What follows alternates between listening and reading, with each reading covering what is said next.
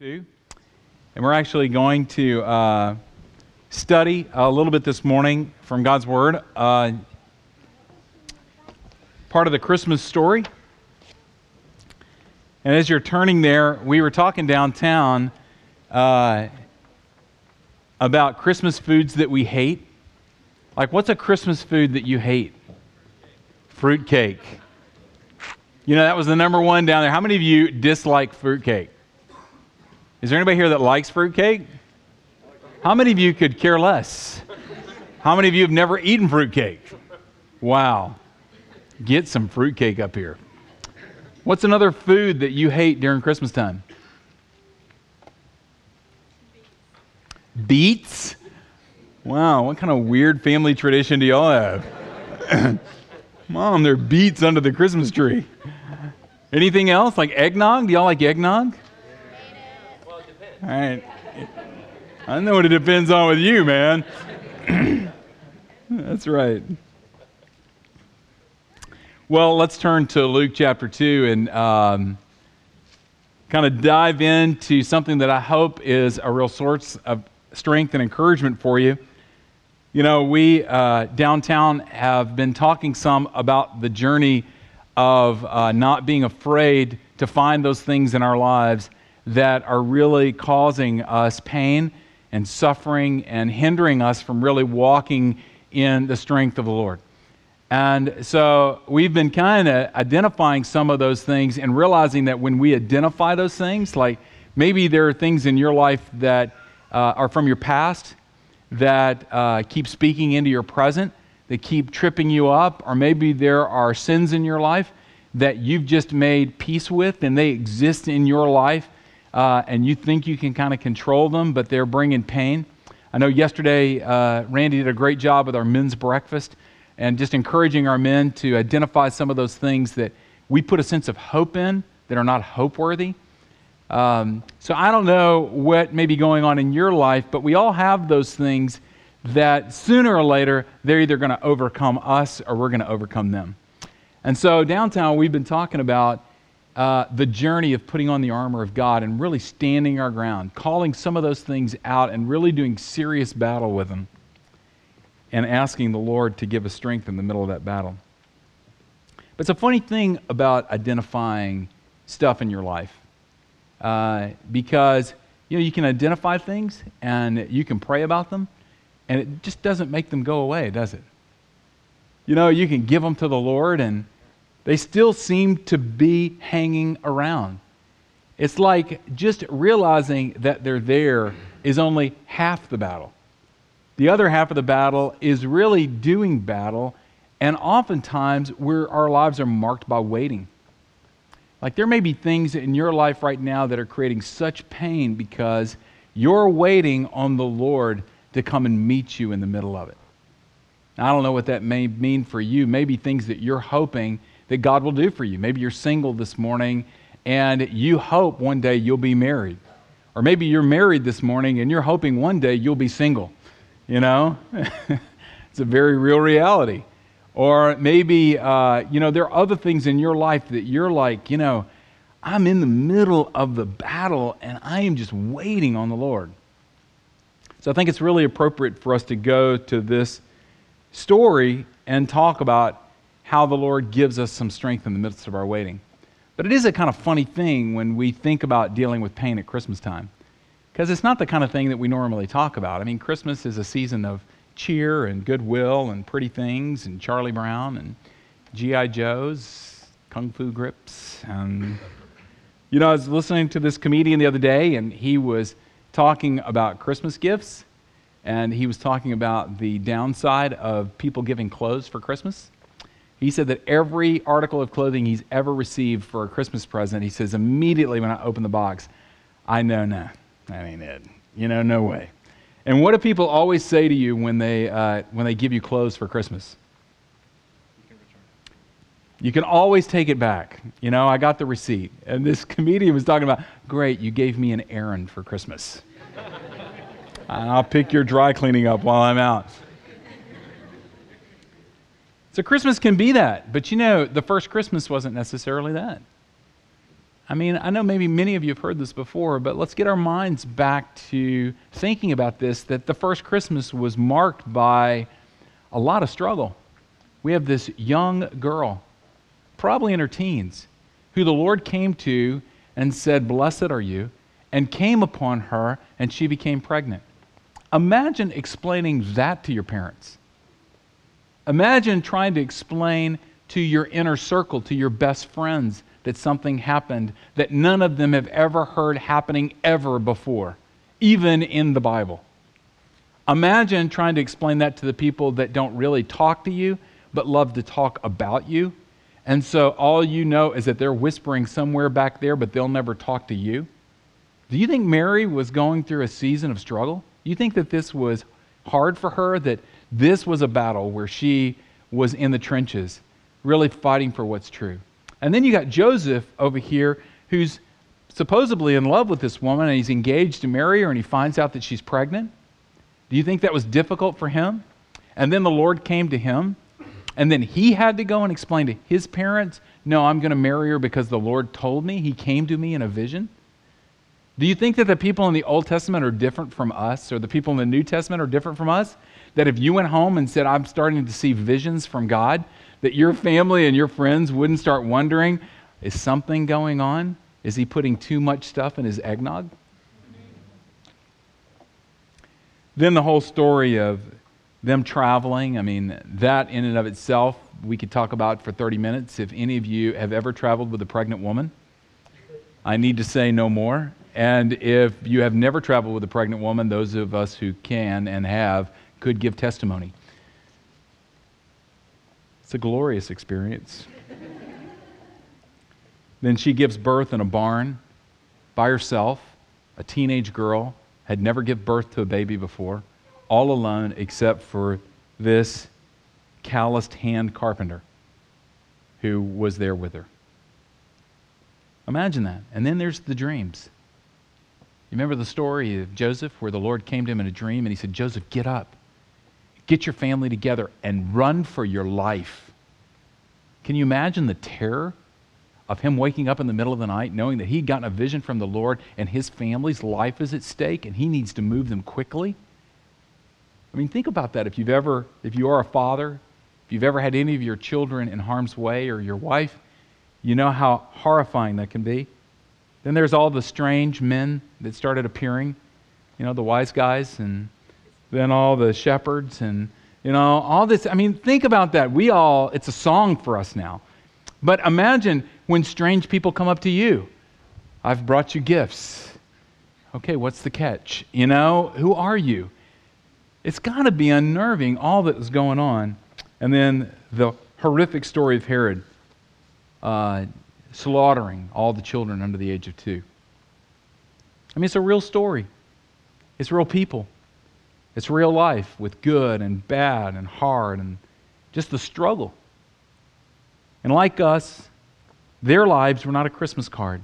They were complex, they were multi dimensional, but yet God chose to come into the middle of all that. That's how God chose to reveal himself was in the middle of all that mess called humanity. And what's remarkable about that is that's still the way that God chooses to reveal himself right in the middle of all the mess of your humanity, all the mess of your pain, your struggles, those things that you are waiting for and longing for and hoping one day God chooses to show up in the middle of all that stuff. And isn't that beautiful? Because if we can believe that as a church, think how that would transform us as a community that we don't have to dress up and get pretty and change our language when we walk through these doors. We bring every bit of who we are, believing one thing that that's the, exactly the place that God wants to meet me. Wow. Well, Luke chapter 2, verse 21. On the eighth day, when it was time to circumcise him, his name, he was named Jesus the name the angels had given him before he had been conceived. Stop there just to make a note. Jesus was a real person, born into a real culture that had real traditions. He was being circumcised and he was being named. It's a great what we did today with the baptism to go back and study why God did all of this in the Old Testament. it was a shadow. It was a shadow of the reality that was Christ. And as the reality appears, it overtakes the shadow. And that's the whole life of Christ, is the overtaking of the shadows. When the time of their purification according to the law of Moses had been completed, Joseph and Mary took him to Jerusalem to present him to the Lord, as it is written in the law of the Lord. Every firstborn male is to be consecrated to the Lord, and to offer a sacrifice in keeping with what is said in the law of the Lord a pair of doves or two young pigeons. So we have Mary, Joseph, and little baby Jesus going off to the temple for purification. The Old Testament tells us that 33 days after a woman is to give birth, then she's to go to the temple and she's to offer, if she can afford it, a young lamb. They could not afford a young lamb, so they're bringing a couple of birds with them for her purification so that she can re enter the temple and worship and supposedly touch holy things. I mean, this was a family that was doing the same thing that thousands upon thousands of Jewish families had done before Mary and Joseph. I mean, they were following the traditions of their family, the stories that had been told to them by their fathers, their grandfathers, their grandmothers, their great great grandmothers.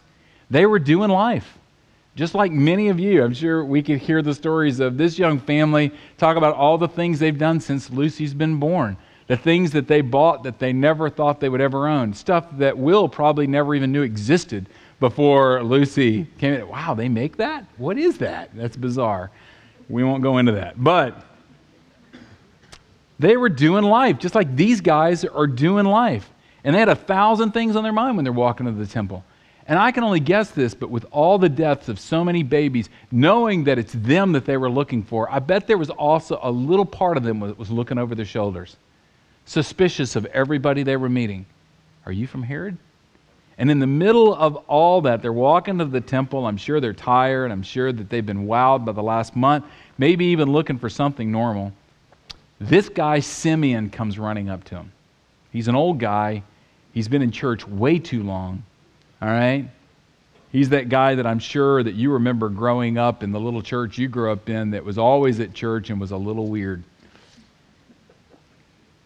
He grabs the baby. Now, for those of you that are mothers here, I don't have to describe to you what that must be like for a, strange man to come up and grab your newborn baby out of your arms. Simeon's lucky he's still alive at this moment. He's dead now. All right? Verse 25 Now there was a man in Jerusalem called Simeon, who was righteous and devout. He was waiting for the consolation of Israel, and the Holy Spirit was upon him. It had been revealed to him by the Holy Spirit that he would not die before he had seen the Lord's Christ. Moved by the Spirit, he went into the temple court, and when the parents brought in the child, brought in the child Jesus to do for him what the custom of the law required, Simeon took him in his arms and praised God, saying, Sovereign Lord, as you have promised, you may dismiss your servant in peace.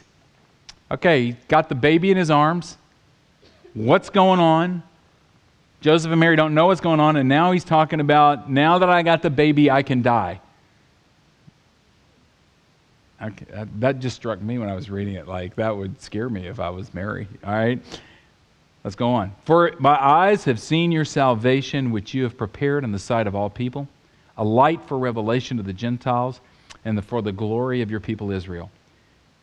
The child's father and mother marveled at what was said about him. Then Simeon blessed them, and he said to Mary, his mother, and we'll mention this in just a minute, but listen to these words. This child is destined to cause the fall and the rising of many of Israel, and be a sign that will be spoken against, so that the thoughts of many hearts will be revealed, and a sword will pierce your own soul too. Let me tell you where, where we're going with this so you know where we're going. So when I do rabbit trails, you can remember. All right? Simeon was a man that was marked by waiting. His whole life was marked by waiting on the Lord. The Lord had given him a promise, and he had staked his life on that promise, and he was waiting. And there's not a person in this room that's not waiting on the Lord in some capacity. And we're going to talk about how to wait. Simeon waited by doing three things he was righteous, he was devout, and he was a man that was marked by the Holy Spirit. And we're, we're going there because we as a community, as we enter Christmas, we need to be those that wait well because our God is faithful. Okay? But before we get there, I want us to look just briefly at what Simeon said. Because what he said, he was the first human to declare that this is the Messiah. And he was bringing a message that wasn't just from Simeon, he was bringing a message that had been bottled up inside of him his entire life. And this was his moment to, to say, This is the one. And what did he choose to say? His sermon of a lifetime. This is his 15 minutes of fame. What does he say? This is the consolation of Israel. What? I think he'd come up with something better than that. What does that mean? Well, consolation really means comfort, it means help, it means encouragement. But what it literally means is the one that has been called by our side. That the consolation, the one, he has come beside us, he has come alongside of us. A great picture of this is in Isaiah chapter 40. And the whole chapter is started by these words comfort. It says it like two or three times in the first verse that God is bringing comfort. Listen how he describes that comfort in verse 11. He tends his flock like a shepherd. I want you to grab the poetry of this. This is beautiful language. He gathers the lambs in his arms and carries them close to his heart. He gently leads those that have young. Isn't that a beautiful picture? You know, the great shepherd of the sheep, you know, and he picks us up and he rocks us, you know. He comforts us. But then this passage does something really bizarre. Because he goes from holding the little sheep to declaring the absolute unmatched power of God. He said, He is the one that holds the oceans in his hands. He is the one that has made every star trillions upon trillions, and He's named them all, and He knows all the names that He's given to every one of them. He is the one that every nation, every king will bow their knee to Him. He is Lord of Lord and King of Kings, that He is the one that gives counsel, and no one gives Him counsel. I mean, He goes on and on to declare that there is none like Him. He is unmatched. He is unmatched in his glory and his majesty and his strength and in his power and his providence that whatever he desires comes to pass.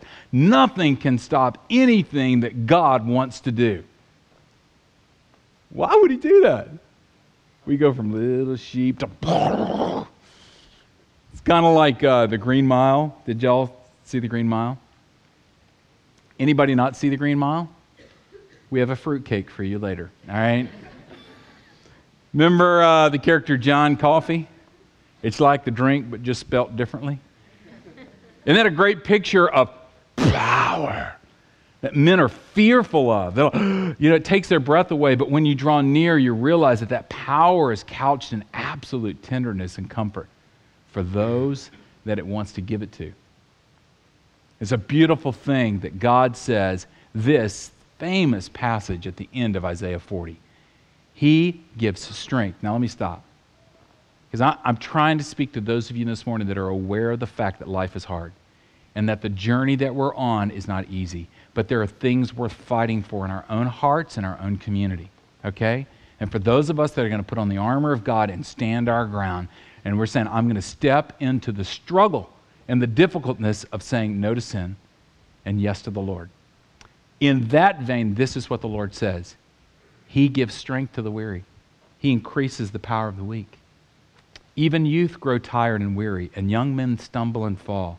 But those who hope in the Lord will renew their strength. They will soar on wings like eagles. They will run and not grow weary. They will walk and not be faint. It's not just that God comforts us, it's not just that He's powerful, it's that He gives that power to us as comfort. How does he do that? And Simeon said it very clearly Jesus and Jesus alone. That's it. Jesus came to live a perfect life and go to the cross to pay for our sins, to, to build a bridge, to repair the breach between us and the Lord. He rose again so that those in Christ can rise to newness of life and that eternity doesn't start when we die, it starts now.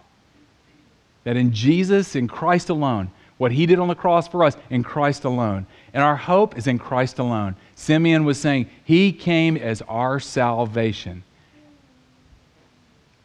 He also came as a light, a light to the Gentiles. Now, I won't spend any time on this because remember, we're getting to the righteous, devout, and Holy Spirit. Is, but it's important for us to remember that uh, the last time we were scared of the dark. Can you remember the last time you were scared of the dark? Last night, maybe? What do we do when we're scared of the dark? You know, when I was in Africa, uh, you know, the last time I was in Africa, my son and I were in northern uh, Uganda, and we were staying in Jojo's Palace Hotel. It was everything the name leads it to believe, all right? And uh, so, you know, we have the mosquito nets and the power, and this is the town where the invisible children, if you've read anything about them, this is northern Uganda, territory of the Lord's Resistance Army. It's not nice at all. And at midnight, all the power goes out across town. So we're in our hotel room, hotel room, and, uh, and it happened, the most dreaded thing that you just do not want to have happen in the middle of the night when you have no electricity. You know what that is?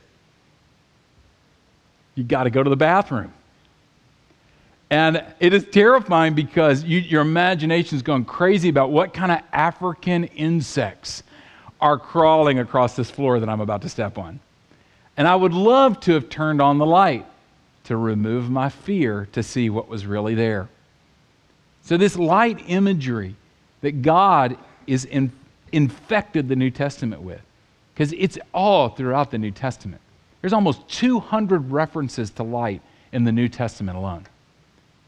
He is saying to us that if Christ is the Savior, and if He's the one that brings the power and gives us power through the redemption work on the cross, what do we see when we turn on the light? 1 Peter chapter 2.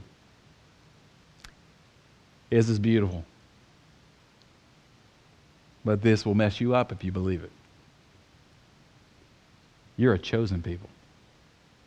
You're a royal priesthood. You're a holy nation, a people belonging to God, that you may declare the praises of Him who called you out of darkness into His wonderful light. Is that just remarkable? It's just like a shepherd, isn't it? That when we turn on the light, what do we see? We see a mirror. And in that mirror, the great shepherd is saying, Do you see it? Do you see how you have been changed? You are now a chosen people. You are now a royal priesthood. You are now a holy nation. You are now those that belong to God. And do you see what your life's about now? Do you see clearly the purpose why you are on this planet? It's right there that we may declare the praises of him that has rescued us from the kingdom of darkness into his glorious light.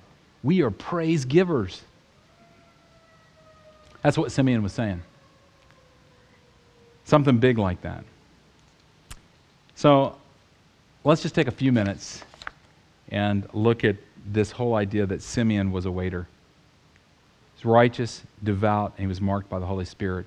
If you were waiting on the Lord right now, if you're in the, the pitch battle the first thing I'm going to challenge you to is that you would commit yourself to righteous living.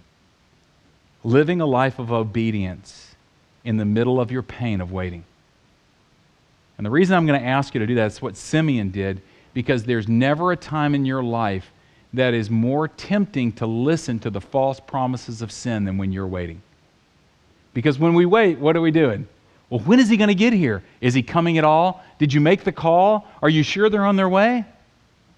And sin comes in and it whispers. And what does it whisper? It whispers all the promises that it cannot fulfill.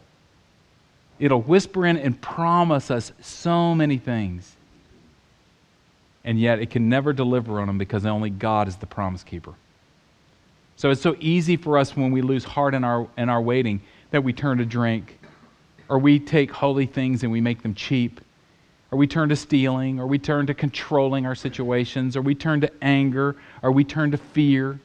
That if you're in a bad marriage, you turn to that lie that you think that somehow or another, if you were married to another person, that it would be any different.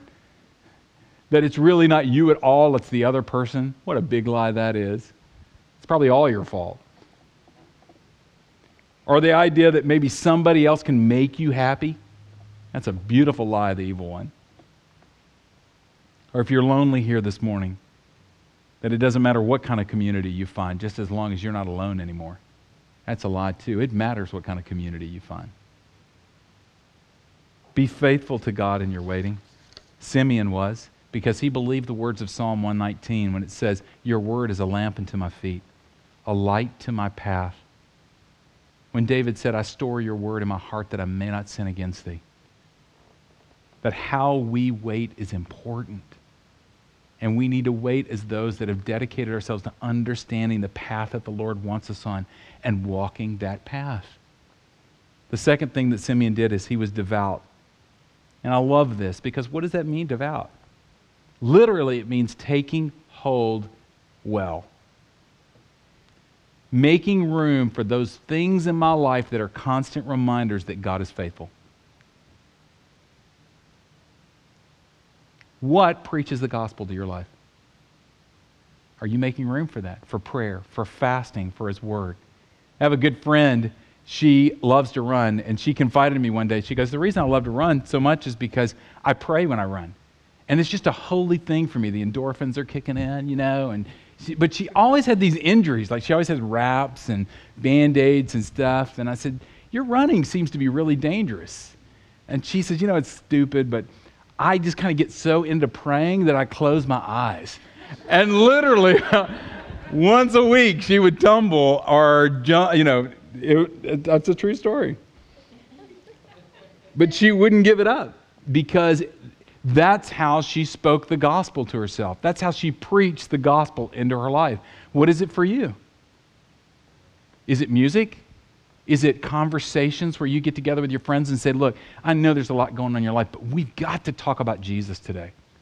We've got to talk about his faithfulness to us. You've got to remind me again that he has not forgotten me and that the struggle that I'm going through, that it's not a struggle that he's not aware of. What preaches the gospel in your life? Have you ever fasted? Have you ever danced before the Lord? Well, there's an ego breaker. Just make sure there are no mirrors around. well, some of you, when you dance, it's beautiful, all right? Others of us, it looks somewhat like falling. and then finally, Simeon, the Holy Spirit was upon him. And I'm just going to say this in closing. You know, that's just a shadow of what we experience. Because he was of the old prophets. This was before Christ died. The Spirit was upon him but those of us that are in Christ, the Spirit is within us. That we have the Holy Spirit on us. He's come as our comforter. He's come as our teacher. He's come as our counselor. He's come as our empowerer. He's come as our constant companion. And He's come as our sanctifier. He's the one that's going to accomplish and finish the work that was started in us the day that we became believers. Do you believe that? I mean, seriously, what does that matter? And let me tell you why that matters in waiting. There's a show that uh, Maggie, my daughter, was trying to tell me about the other day that I could not believe is on television, but I haven't seen it yet. It's called uh, I Didn't Know I Was Pregnant. Have anybody seen this? A few of you have seen it? All right. okay. And evidently, it's a show about women, because men don't get pregnant, um, that don't know that they're pregnant until they go into labor, like at McDonald's bathrooms and stuff, you know? And I can't think of anything, because the movie, I guess, is, you know, the zany antics of pregnant women who don't know they're pregnant. You know, I don't know how they build the show, but uh, I can't think of anything that would be more terrifying. Because if you're going into labor and you don't know that you're going into labor, women, what do you think is happening to you? You're dying. Are you kidding me? Put me out of my misery. That kind of pain only creates unbelievable fear when you don't know what's going on. Okay, track with me, and then we're about to come to the table. The Holy Spirit, if you're a believer here this morning, the Holy Spirit is in you. That's not a, that's not a flip of the coin. If you got Christ, you got the Spirit. We don't have time to study Romans 8. But let me tell you, let me tell you what the Holy Spirit is doing in you. He's creating all kinds of problems because he is waging war against those things that are of your flesh that are not of God. And, and he is birthing things in you. and He is birthing vision in you, and He's birthing identity in you. He is pushing you into the glorious light of everything that we've talked about this morning. And if you don't know that you're pregnant with the Holy Spirit, your walk with Christ is going to be a miserable experience. Because as the Holy Spirit is pushing us into the glorious light and we feel the pain and the struggle, waiting on the Lord to release us from those things that seem to have a grip on us, we will think that we are dying instead of being born into the reality of the glory of our Father who is the great shepherd of the sheep. There's some of you here this morning that the Holy Spirit is pushing you into a vision. He's pushing you into things that you're like, I just can't go there, Lord and you don't even realize that you're pregnant with what the Lord is about to birth out of your own life. But when you know that you're pregnant, oh, then you, you paint your house, you decorate special rooms, you buy things like cribs and strollers and other things that I won't mention. And you await and even the pain. I, women, please bear with me. Because what does he know? He's never had a baby. I've been around for three of them, all right? But there in the pain, there is anticipation. And even John says that when the child is born, the pain is quickly forgotten. Why is that? Because the pain gave birth to the life. And if you're here this morning in Christ, the Holy Spirit is in you. If you don't believe that, when He speaks, it will be pain for you. Simeon understood the Holy Spirit was on him. And so all the pain of waiting was released when he saw Christ. Behold, he's come. He's here. The consolation of Israel, the Savior, the light unto the world. So this Christmas, I hope, is marked by you that you realize he's come into the middle of your humanity. And he may be awakening you to the reality that you're waiting. Do it righteously, with great devotion, and the awareness that the Holy Spirit is working out his purposes in your life. Let's pray and then we'll come to the table. Lord, thank you for your goodness, your blessedness. I thank you that you're a God that reveals yourself in the middle of our humanity. Continue to do that this morning. Amen.